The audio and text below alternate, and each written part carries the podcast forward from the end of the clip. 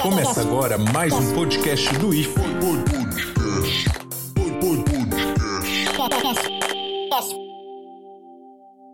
Bom dia, boa tarde, boa noite. Esse é o podcast do IFE. Nesse episódio, nós teremos duas participações muito especiais. A primeira delas é a Ana Carolina, e eu vou deixar que ela se apresente. E a segunda é o nosso grande, queridíssimo convidado, Mac Léo. Então, para quem não me conhece, eu sou a Carol da turma 3M e estou aqui para apresentar esse episódio especial de 25 anos do IFSUL com uma pessoa que mais entende de toda essa trajetória. Então, eu vou pedir, por favor, que o Mac Léo venha aqui se apresente. Olá, Carol, pessoal, Giovana, tudo bem? Como é que estão? Então, né, o Mac Léo Pedroso, né, um professor de educação física que trabalha aqui no campus Sapucaia há 25 anos, já desde o início do campus, né, e nos últimos anos atuou uh, em dois mandatos como diretor desse campus, com muito orgulho, com muito prazer. Né? Sou natural do Frederico Westphalen e há 25 anos trabalho aqui no nosso campus Sapucaia. Para começar a nossa conversa, eu queria que tu comentasse um pouco sobre a tua trajetória desde a inauguração do campus, assim. Quais foram as principais modificações do nosso campus, por exemplo? Olha, quando a gente chegou aqui na primeira turma de, de professores, né,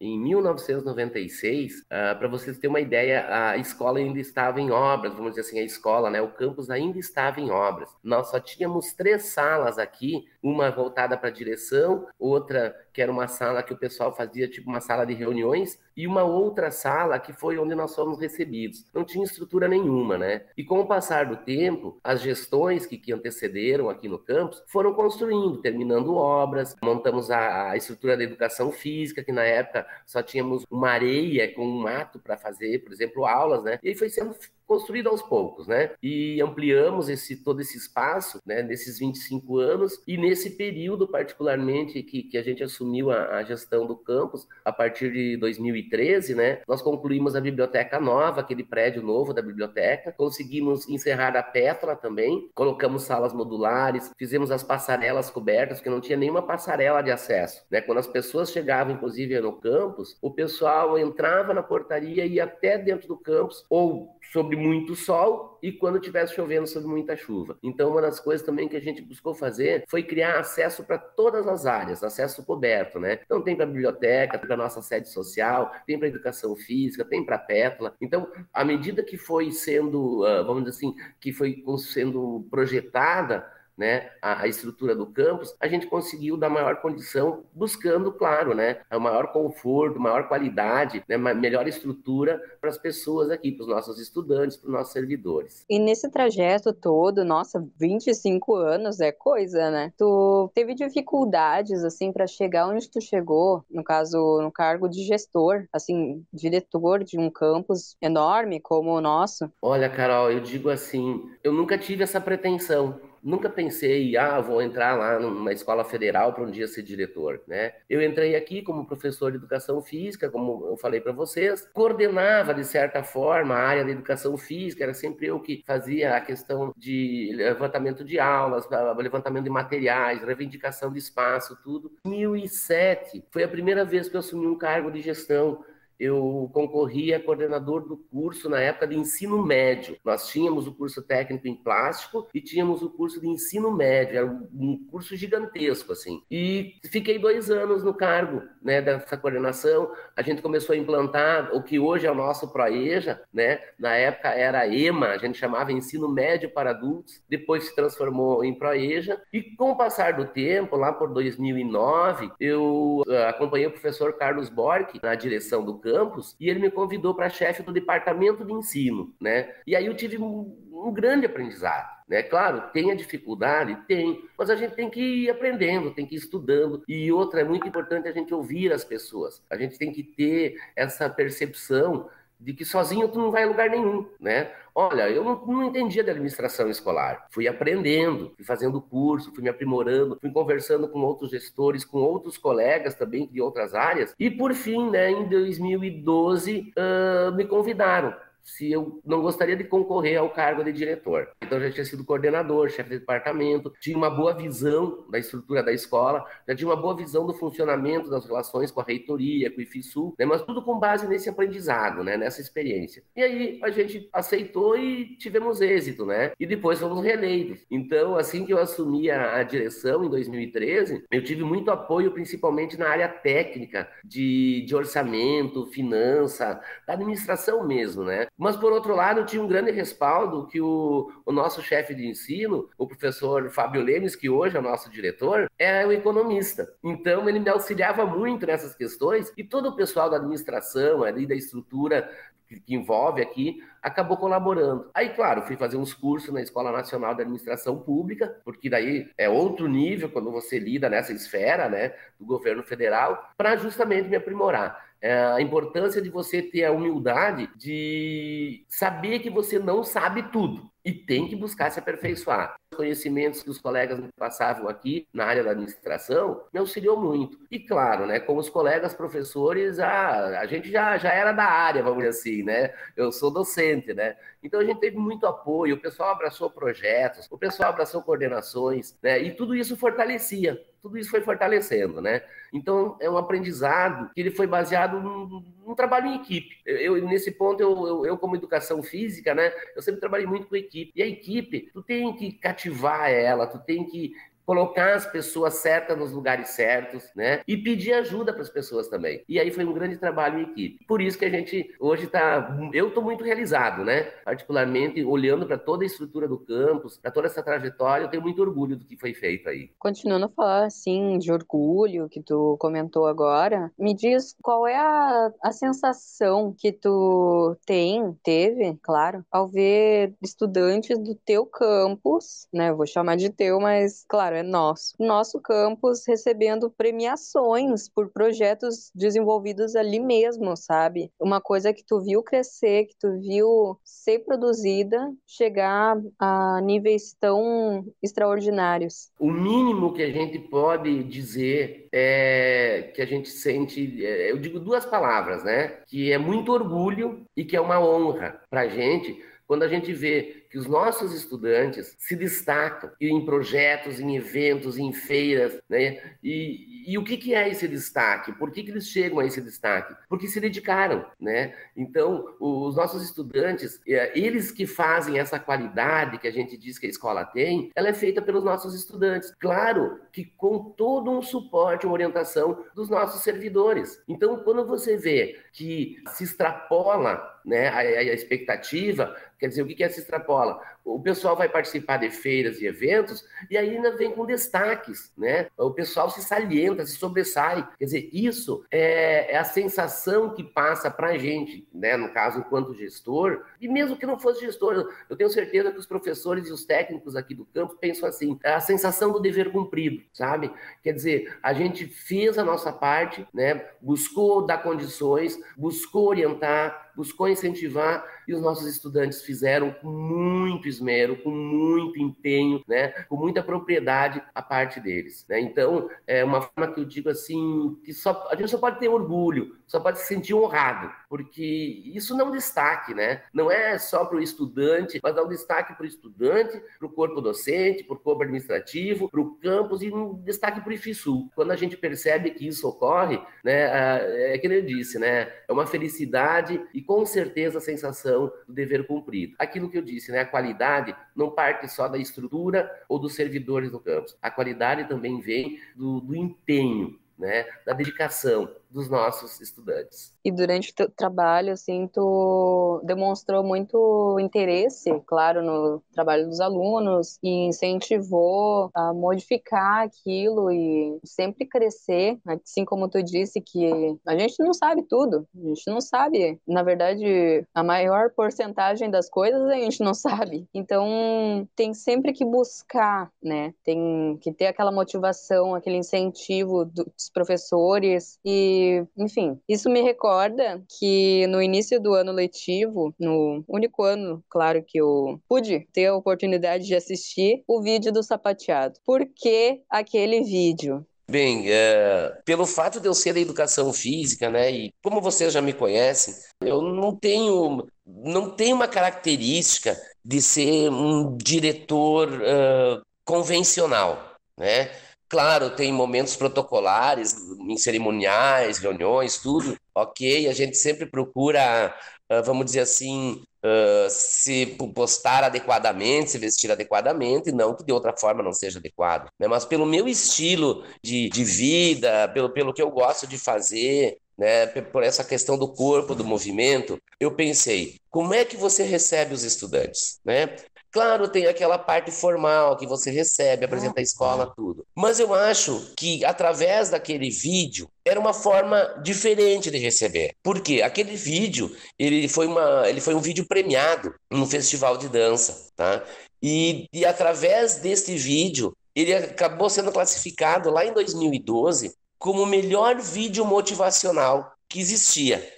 E aí começou a história do sapateado, porque além de ser um momento interessante, diferente, né, tu não começa apresentando um monte de, de slides falando da estrutura, da missão, da, sabe, de, de, enfim, né, aquela apresentação que é mais formal. Né? Tu, tu fala e depois tu posta uma imagem que traz movimento, traz dança, né? Mas o mais importante eram as palavras que, que vinha naquela apresentação, que foi uma apresentação extremamente fantástica, né? E tinha palavras. Como é que aquele pessoal venceu, né? Então eles tinham uh, expectativa, né? Tinham desafios, tinham disciplina, né? Tinham harmonia, né? E essas palavras iam aparecendo, né, no vídeo. Tinha trabalho em equipe e ao final, quando eles têm aquele êxito, era superação. Então essa série de palavras que aparecia durante o vídeo eram as palavras que ao final do vídeo eu comentava com os estudantes, né?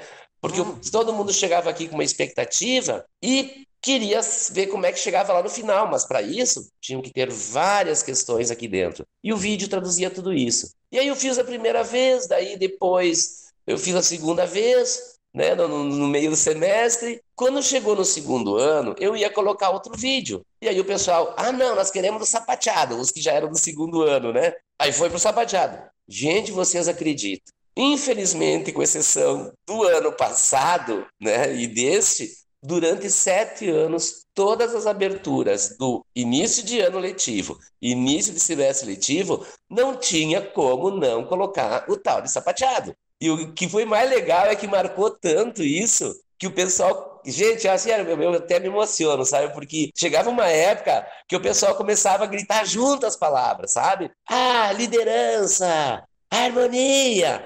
E aquilo virou quase uma cultura, né? Quase um, um evento assim simbólico da abertura, né? Eles levavam cartazinho, e tu, então assim, e aí de mim se não botasse tal de sapateado, né? Porque o pessoal já estava no quarto ano, eles já tinham visto durante quatro anos o vídeo. Ah, o sapateado, o sapateado, né? Aí o segundo, o terceiro e o quarto ano eram os que mais faziam, né? Os primeiros anos ficavam olhando, e aí passava de um para o outro. Então, o simbolismo desse sapateado era muito pela mensagem que ele passava de, de, de você ir para algo novo, né?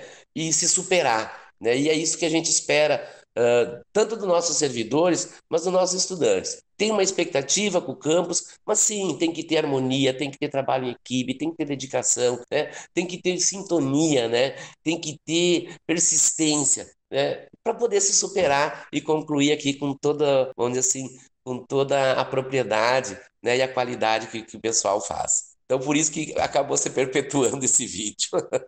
Não, com certeza. E todas essas partes que tu comentou são extremamente importantes, né? Tudo que tu falou faz total sentido e, nossa, concordo. Isso é muito importante, ainda mais hoje em dia. E aquela animação no começo do ano ainda era maior quando tinha aquela gritariada durante o vídeo e depois as pessoas iam comentando sobre o vídeo, claro, e até pesquisar no YouTube para saber de onde é que vinha.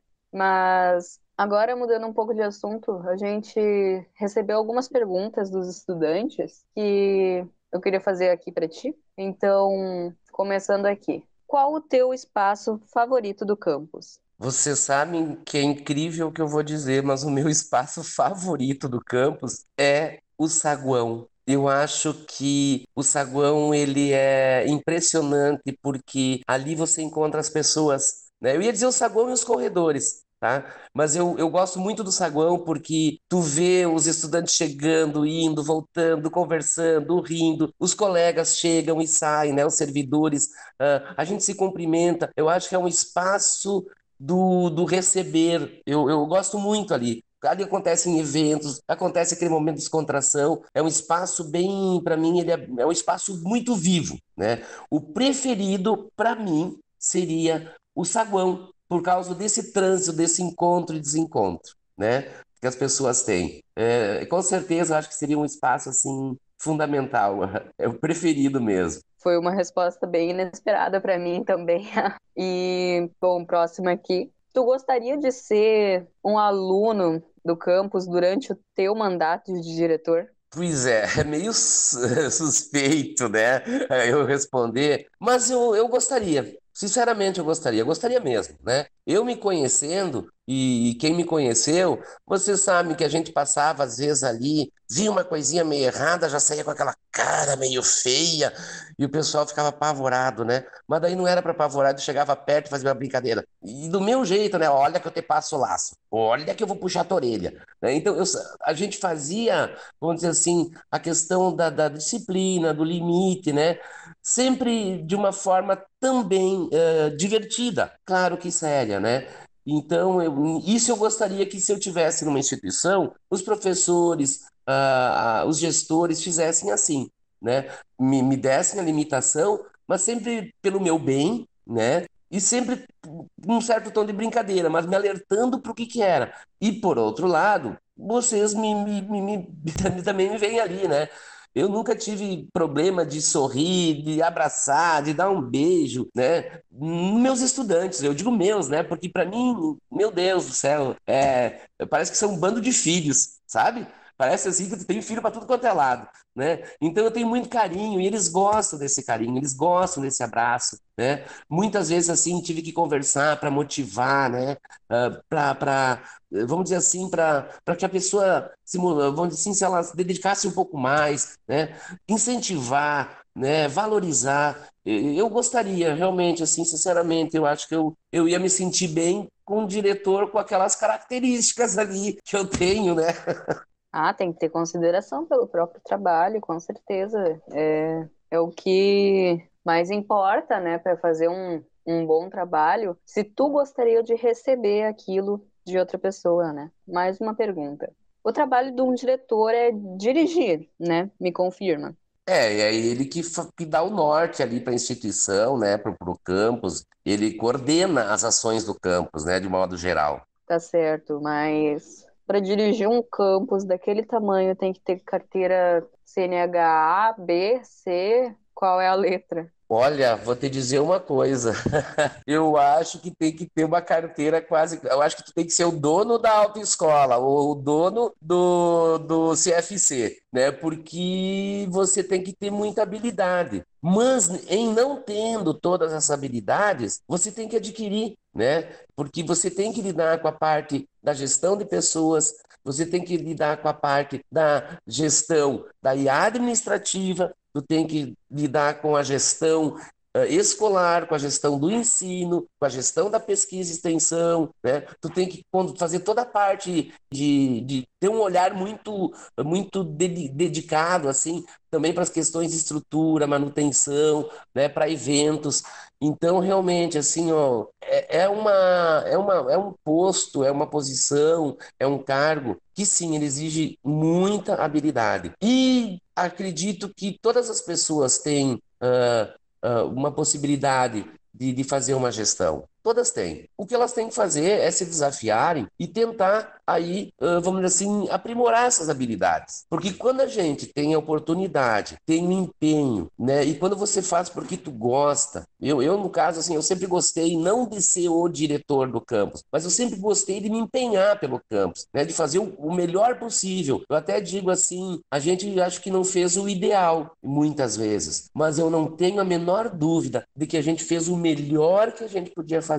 Então, isso é o que transforma essas habilidades em competências, né? Porque você tem as habilidades, se você se supera, se você, vamos assim, se você exerce elas, né, com empenho, com dedicação, com gosto, com zelo, você acaba transformando essas habilidades em competências, né? E essas competências aí estão aí para ser mostradas, né? Estão aí para ser avaliadas, mas que nem eu disse, né? É uma frase que eu sempre coloquei quando eu ficava meio uh, desesperado, assim, ou meio extremamente, mesmo não, inteiramente preocupado com questões de orçamento, com questão de estrutura, com questão de mudanças e, e, entrada e saída de professores, a própria questão da pandemia que se apresentou aí, tudo. E eu digo, não, peraí, cara, uh, a gente sempre tenta buscar o ideal, né? Eu digo, mas se tu não conseguir o ideal, faça tudo para fazer o melhor possível. E isso eu tenho tranquilidade, sabe, Carol? Assim, tenho a tranquilidade de que onde a gente não conseguiu ter pleno êxito ou um idealismo, não faltou esforço para a gente fazer o melhor que a gente podia. Olha, Mac, eu não incentivo muito essa profissão, mas tu daria com certeza um belo de um coach, sabe? Com certeza, né? Agora eu vou fazer como se fosse uma espécie de jogo aqui contigo. Eu vou dizer uma palavra e tu vai me dizer uma lembrança que tu tem. Pode ser uma palavra ou pode ser uma história, mais de uma, uma frase, enfim. Tu que vai saber a primeira coisa que vem na sua cabeça, tá certo? Ok. Primeira palavra: preguiça. Preguiça. Meu Deus, preguiça. Ah, eu não sei assim, preguiça. Eu não sei se, se, se a pessoa é preguiçosa. Eu acho que às vezes as pessoas são acomodadas. E o que, que tu pensa sobre a acomodação? Bom, a acomodação pode resultar de não sei como fazer ou não estou motivado para fazer ou motivada. Motivação. Motivação, para mim, é essencial tanto para qualquer trabalho quanto para estudo e principalmente para tocar a vida. Tu tem que estar tá sempre motivado.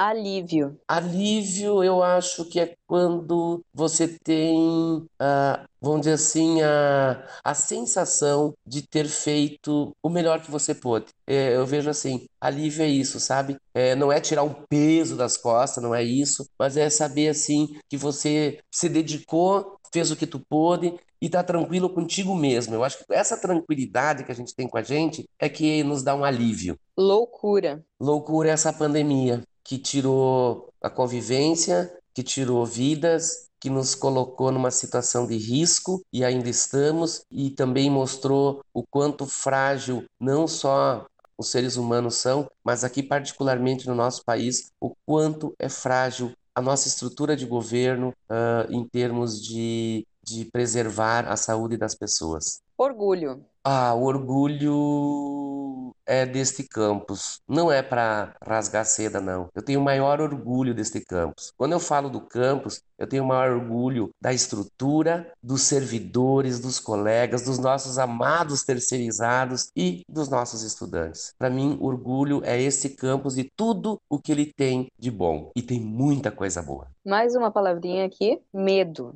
Medo Medo, sei lá eu, medo de, de não conseguir fazer algumas coisas que, que a gente planeja para a vida da gente, né? E que tu acha que elas são essenciais, né? Não sei, eu acho que isso, isso talvez é uma coisa que me dá medo, mas uma coisa que também me dá muito medo é a violência, em qualquer nível, grau, ou tipo. Isso sim me dá medo. Esse medo da violência, na verdade, é maior que o medo de não conseguir atingir alguns objetivos ótimas respostas, mas infelizmente que a gente já vai finalizando, mas tem aqui uma pergunta bem interessante para te fazer e tu vai ter que pensar bem. Vamos lá.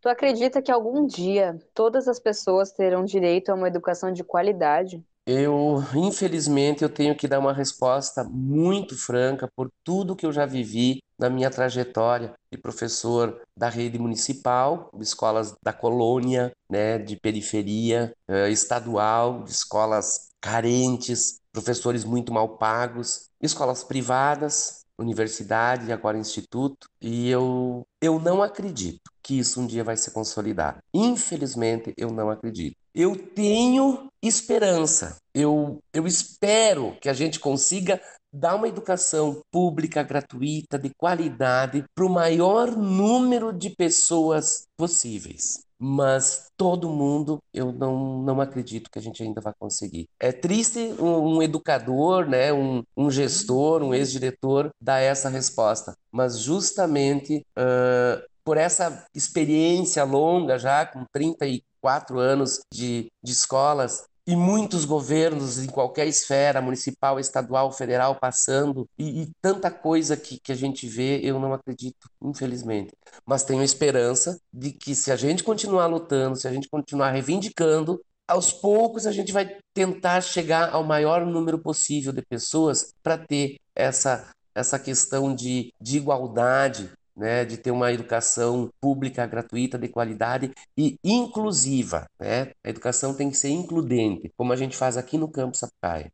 Então, Mac, qual tu acha que é o primeiro passo que a gente tem que tomar? Fora mobilização e né, ordenar do governo aquilo que a gente precisa, claro, aquilo que a gente tem direito, que não, não era para ter que pedir, certo? Olha, como a gente não consegue ter o contato direto, por mais que a gente se manifeste, fale, um primeiro passo eu acho que já está sendo dado através das escolas, das instituições que já dão, que já ofertam, que já produzem esse ensino gratuito e de qualidade. E nós aqui de Sapucaia somos o exemplo disso através dos nossos estudantes. Quando a gente vê nossos estudantes saindo aqui do campus, conseguindo emprego, se estabelecendo, progredindo, né, dentro dos seus empregos, entrando em universidades, muitos sem fazer cursinho, né? Tu vê o resultado, né? de todo um trabalho. Quando tu vê a educação que eles têm, que não é só aquela educação técnica, a gente percebe a educação dos nossos estudantes,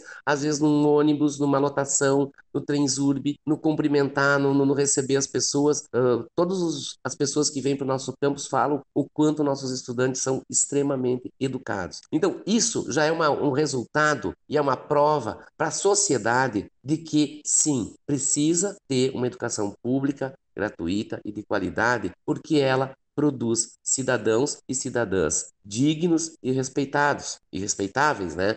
Então, esse é o primeiro passo que a gente já está dando. Agora, o segundo passo, como eu falei, a gente não consegue e, e, não adianta só se manifestar aqui, fazer passeata, coisa e tal. O segundo passo tem dentro do nosso exercício político, que é o quê? Quando nós tivermos oportunidade, nós temos que trazer prefeitos, vereadores, deputados estaduais e aí sim deputados federais e até senadores para dentro das instituições para dar uma aula para eles, né? Do, que, do porquê que é importante que se amplie os recursos para educação, por que, que se, é importante que se deem melhores estruturas de educação, acesso à educação e se valorize profissionais de educação. Né? Por que, que é importante? Mostrando o que a gente produz, mostrando os nossos resultados. Né? Então, eu acho que o, esse já seria um passo que é quando a gente consegue mostrar para essas pessoas, porque elas, elas praticamente só aparecem na hora de pedir voto. Né? A gente tem que dizer, não, mas peraí, primeiro tu vem conhecer, né? E, e, botar com elas o compromisso, gravar o, o comprometimento de que ela vai vai sim, de fato, lutar pela e para a educação, né? que eu acho que é um segundo momento. Né? Mas o primeiro momento acho que a gente já está tentando fazer, né? que é mostrar para a sociedade o que esta educação pública, gratuita e de qualidade uh, traz para ela, né? que são os nossos estudantes, as nossas pessoas, os nossos profissionais. E uma questão importantíssima e completamente atual, que eu não podia deixar de te fazer,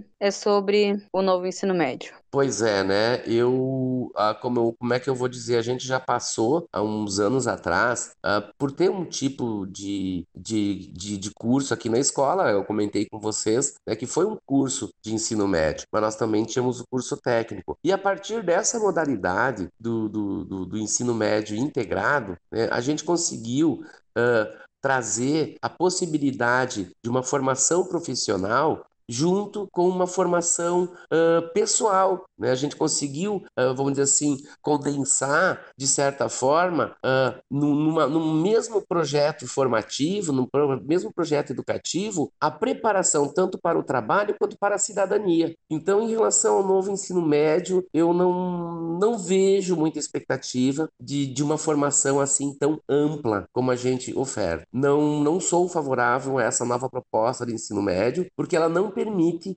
no meu ver, né, ela não permite que se que as pessoas tenham uma amplitude de conhecimentos, né, que lhes permitam ter mais opções, mais, mais visão de sociedade e de mundo. Então eu não, não confio muito, não. Não, inclusive, não sou favorável.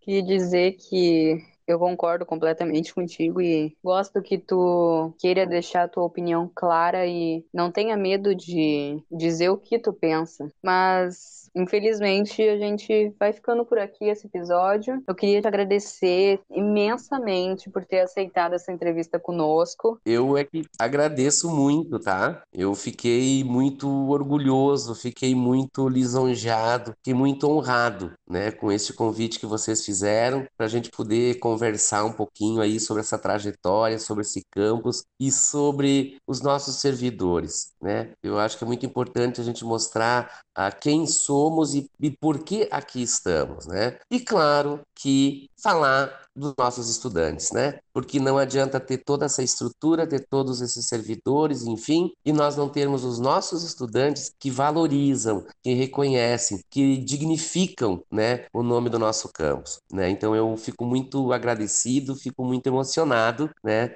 também por esta oportunidade que vocês nos deram. Muito obrigada por tudo de novo. E agora vou falar aqui para vocês, nossos ouvintes, acompanhem o nosso conteúdo no arroba podcast do IFE, tudo juntinho nas redes sociais. Ali a gente tem o Twitter, tem o Instagram, tem o Facebook também. Aqui foi a Carol, então tchau. Podcast. Podcast. Podcast.